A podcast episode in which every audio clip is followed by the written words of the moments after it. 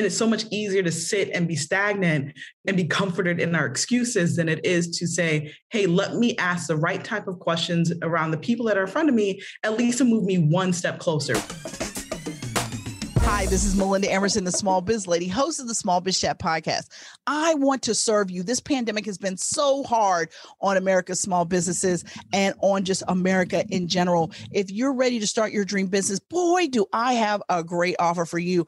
I am giving away 1,000 copies of my best selling book, Become Your Own Boss in 12 Months.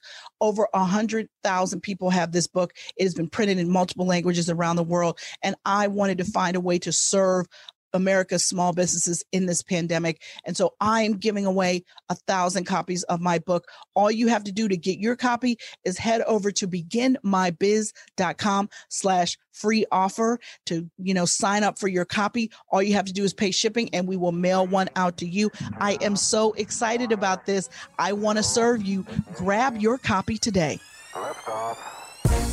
Ending small business failure Welcome to the Small Biz Chat podcast with the number one small business expert, Melinda Emerson. Melinda's goal is to end small business failure, and she'll give you the information you need to succeed and live the life you dream of.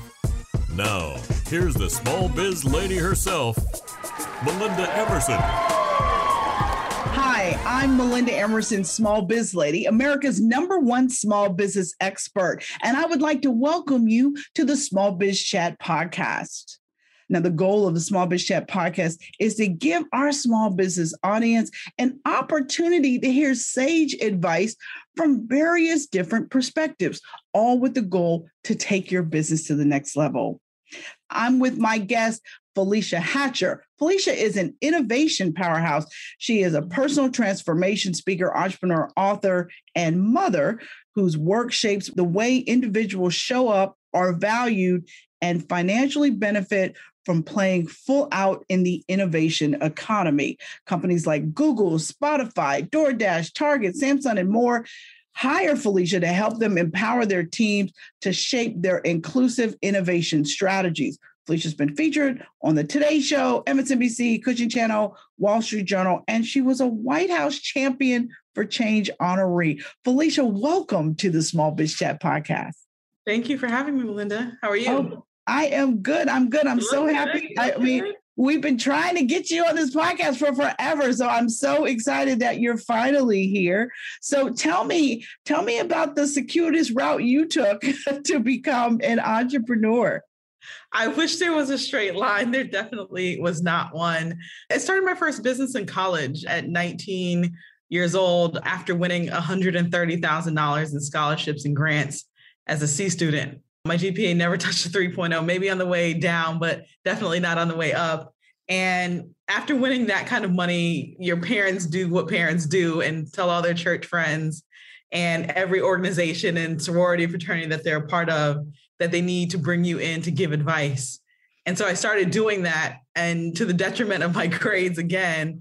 And my mom again was just like, you need to turn this into a business. And I was just like, what are you, what are you talking about? And she's like, no, you need to be charging for this. And I just, I could not fathom what that meant at the time, but I quickly had to learn because it was either my grades were suffering, all they'd want all this money to go to college, or I was going to figure this out as a business. And so my first business was an educational consulting business that got stolen by an employee that I hired, and I was devastated. And I say that because I had wrote off entrepreneurship and I never wanted to be an entrepreneur again if that's what it meant that I would lose my contract to someone that I really trusted. And so my second like real time entree back into entrepreneurship was after working in corporate America, losing my job in 2008 during the economic downturn. And I literally fell into the food business in the form of falling down, chasing after an ice cream truck in heels. And that was my Oprah aha moment to launch a gourmet popsicle manufacturing company right at the right before the gourmet food truck movement started. And so I spent seven years building that business, building a small ice pop empire with my husband, building it also at a time which was probably the worst time to start a business, which was in 2008. I just did not know any better. Plus, if I could have found a job in my field, I would have never started, probably not even been on this podcast because it led me down the most interesting, the most wildest, the most successful, and craziest journey of my entire life that if you told me at 18 years old that this was what my life was going to turn into, I would tell you you were absolutely crazy. I would laugh in your face and I would absolutely walk away. And so major companies became our clients. We figured out a really unique niche in the gourmet popsicle manufacturing space, built out a manufacturing facility, took on VC funding. It was probably the hardest year of my life doing that as well. And then eventually sold the company. But in the interim of that, Whole Foods and PayPal and Airbnb and Forever 21 and Cadillac were all our clients. And we figured out this really unique niche to really turn popsicles into promotional items because there was so much brandable real estate in our products. So from actually putting their rum into our products to building, you know, creating pops that match the color of Google's logo to being able to put Aveeno Lotions like logo on the sticker of the wrapper to Tinder asking us to create aphrodisiac pops. Like had a lot of fun in the business and also really interesting requests that I guess a lot of food businesses get. I don't know, but that was the business that I ran for for seven years. And then the work that I do right now is really about supporting entrepreneurs specifically Black entrepreneurs and startup founders in the tech and innovation economy, realizing that the largest transfer of wealth in the Black community happened in 2008. And that's when our parents, our grandparents, and our great grandparents lost their homes.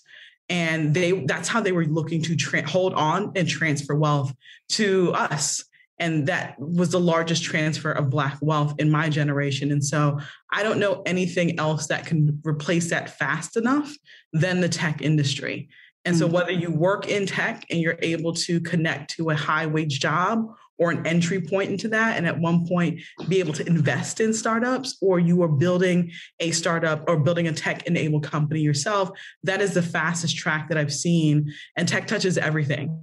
And I think in a way that people did not realize that prior to 2020, they realized that because we got a little wide awakening from our healthcare to the way that we all had to pivot in very smart ways to do business. At the end of the day, the work that I do is around ridding Black communities from being innovation deserts so that we are financial beneficiaries and, and, and, and active participants of the innovation economy. So let's talk about that. So so what do you think are the keys to startup success for the population that you serve? Like yeah. we know that there are keys to success that are different from other people that don't have all kinds of barriers thrown up in front of them, but what do you think are the keys to success to, you know, for the black entrepreneurs that you're trying to serve in the tech space? Yeah, you know, three quick ones. Uh, capital. It is a thing that people like to dance around. They don't like to get directly to it, but no one can build a business without touching some sort of form of capital. And I would say not just capital, but the respectable amount of capital for Black businesses. And so we know businesses, Black businesses are usually underfunded and over mentored. But even when they get the funding, it still does not equate to exactly what they need to build a business at scale. And so when you're talking about startups, you're looking for a business that can rapidly accelerate a repeatable model in, in two years or less. Small businesses are a little bit different. You're talking about a slower growth trajectory over time. And so if a business is supposed to, to play well within the innovation economy as a startup, we have to make sure that they have all the tools that they can succeed in order to rapidly increase what they're doing in, in two years. So there's that. I would also say hacking trust because it's too often people do not trust Black entrepreneurs with money or they do not trust them with the right access to the power circles that can quickly make the decisions of yes or no about that business. And then I would say the third thing is there's a lot that government can do in the form of and, and, corporations can do in the form of procurement opportunities. And so in an, in a time where you know where if we take VC and angel out of this vendorization processes can be much more equitable in order to create opportunities for for startup founders. You look at the government's SBIR grant and making sure that more black entrepreneurs know that that exists and that's you know at least $75000 just to iterate and to create an idea and then be able to iterate on that that can be game changing for for a small business local governments can shift their benefit agreements and what they're doing so that it really provides opportunities for tech entrepreneurs i'm in miami we're literally in the middle of a tech wave because our mayor has put a billboard in Silicon Valley saying, come to Miami. And so a lot of people are coming here, but we there's a lot of work that can be done. And so I would say those three areas, Melinda, are, are most important. And then I would say advisory boards being able to surround Black entrepreneurs with skilled mentorship, not just a mentor for mentor's sake, but someone who's been there and done that before and really can advise them on the best next step to make would be that fourth component in what I think can start turning the ship around of, of Black entrepreneurship.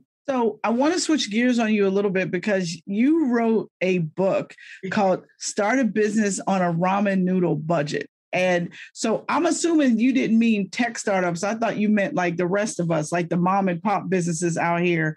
I'm assuming that's who that advice was for. but I want, yeah. but I want you to explain this whole thing because when I saw the title, I have to tell you, I hollered out loud because I was like, oh, I mean, when I think about ramen noodle, I think about all of those broke days in college, like looking for change in my couch, like so that we could go buy something to eat. And ramen was definitely on the menu more than a few times. So tell me about how you came to write this book it literally came from from that exact exact same thought process right? And so it started off as a joke. You know thinking about back in the day in college getting a 30 i think i don't know if ramen's like 59 cents now but it was like 20 or 39 cents back in the day.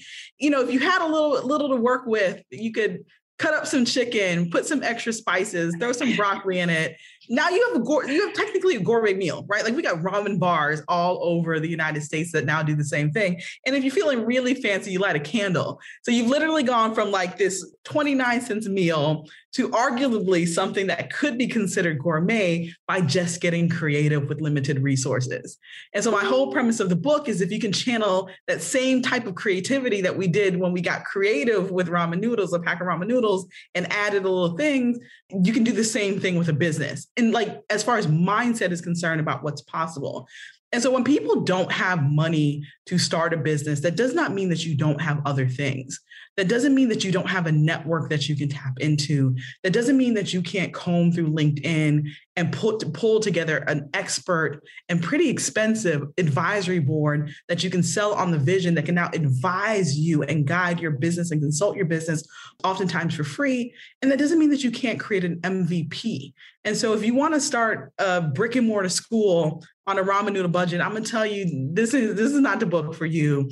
But if you say, hey, I have a curriculum, I have an idea worth sharing, I have a process that works, well, hey, you can go on lynda.com, you can go on Udemy, you can go on Teachable, you can go on Kajabi, you can go on all these platforms that cost little to nothing in order for you to still educate people and monetize that. And then, hey, from there, you may see as you grow that I may not need to ever launch a brick and mortar location. I can stay in the digital space.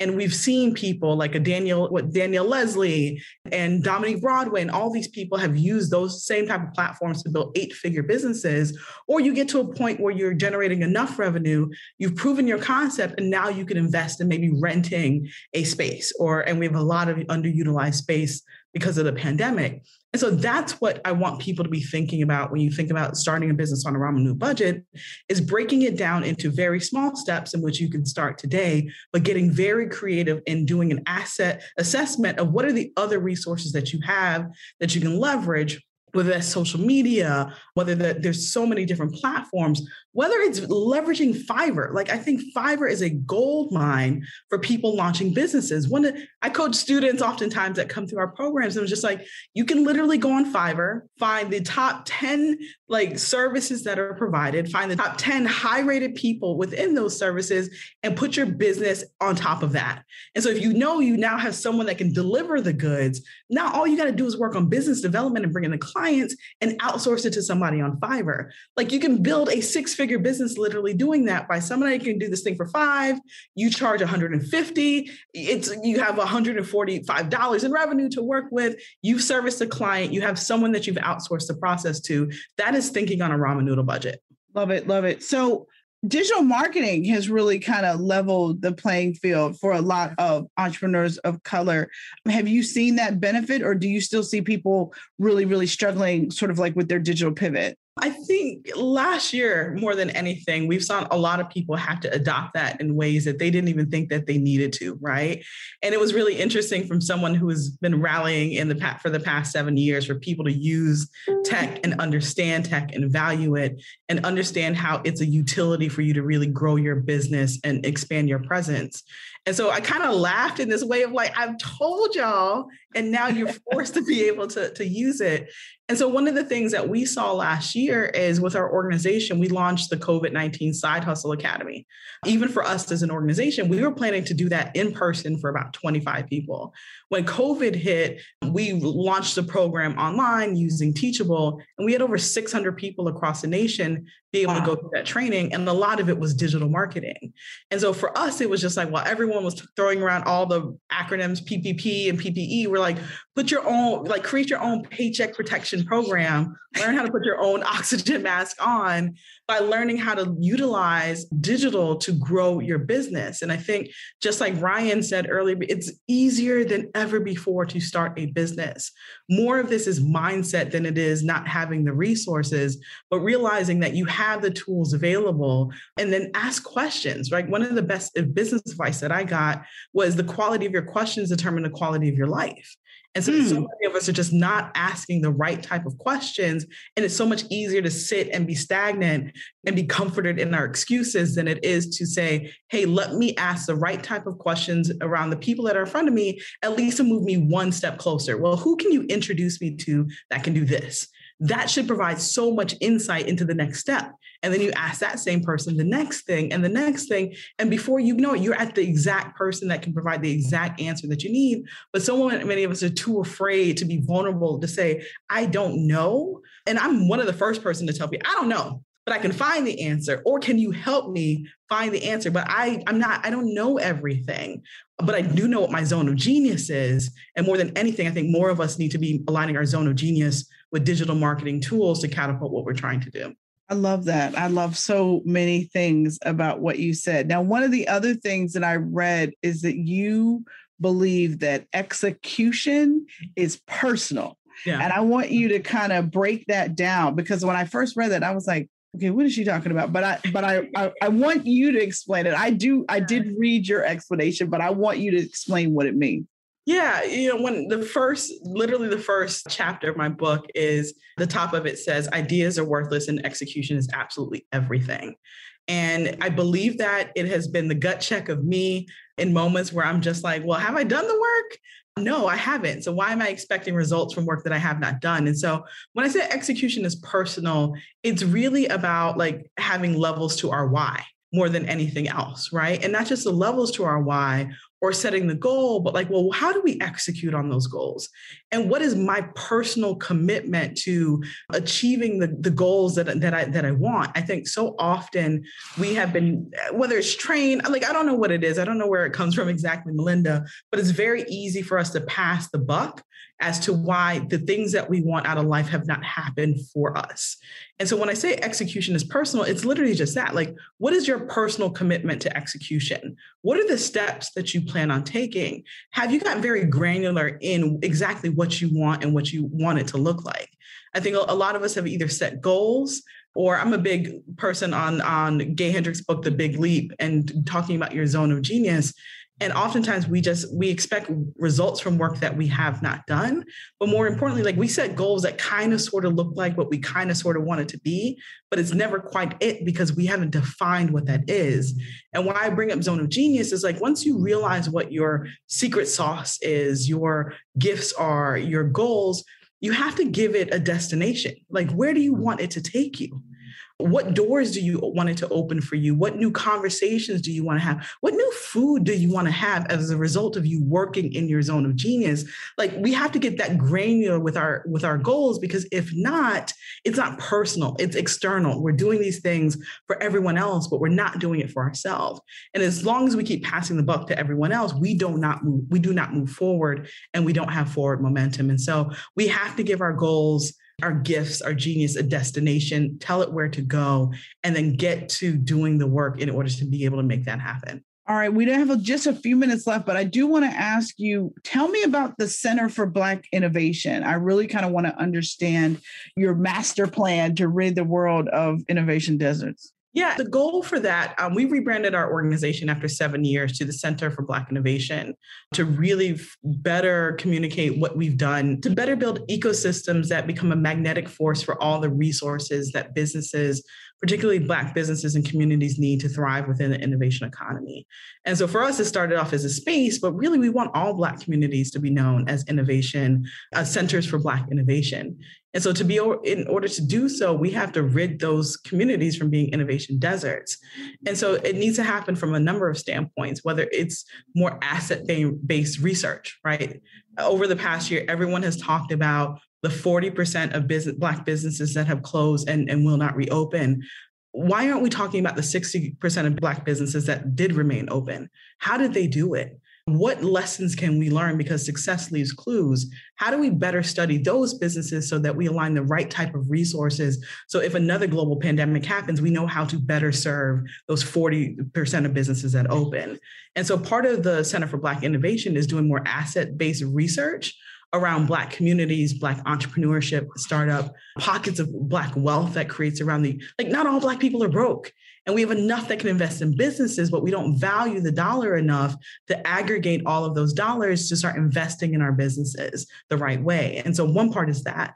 The other part is building better accelerators for our businesses to be able to succeed and rapidly grow in a short period of time. We have a venture studio that's a part of that as well, that actually builds out the technology solutions for those startups too.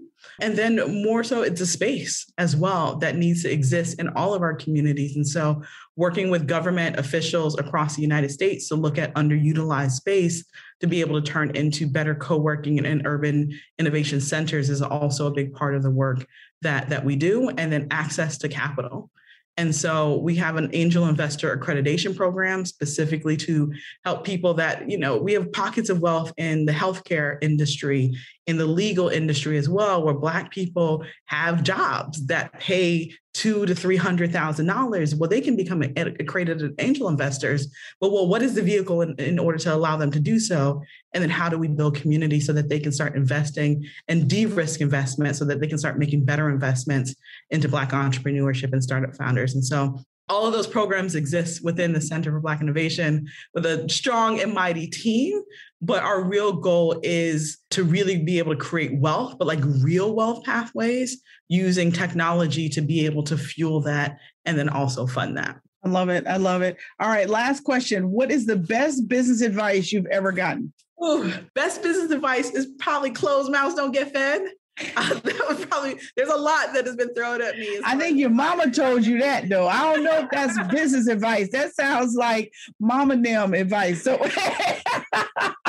but anyway, got it, got it. All right, Felecia, what's your favorite podcast? Ooh, ooh, it's a tie right now between How I Built This, which I love, but Dave Chappelle's The Midnight Miracle is my jam right now. And so it has to be a tie. I can't choose between the two. It's like Sophie's choice, right? Okay. So, Felecia, what's your favorite business app? Uh, Slack right now. Slack. Okay. That's another good one.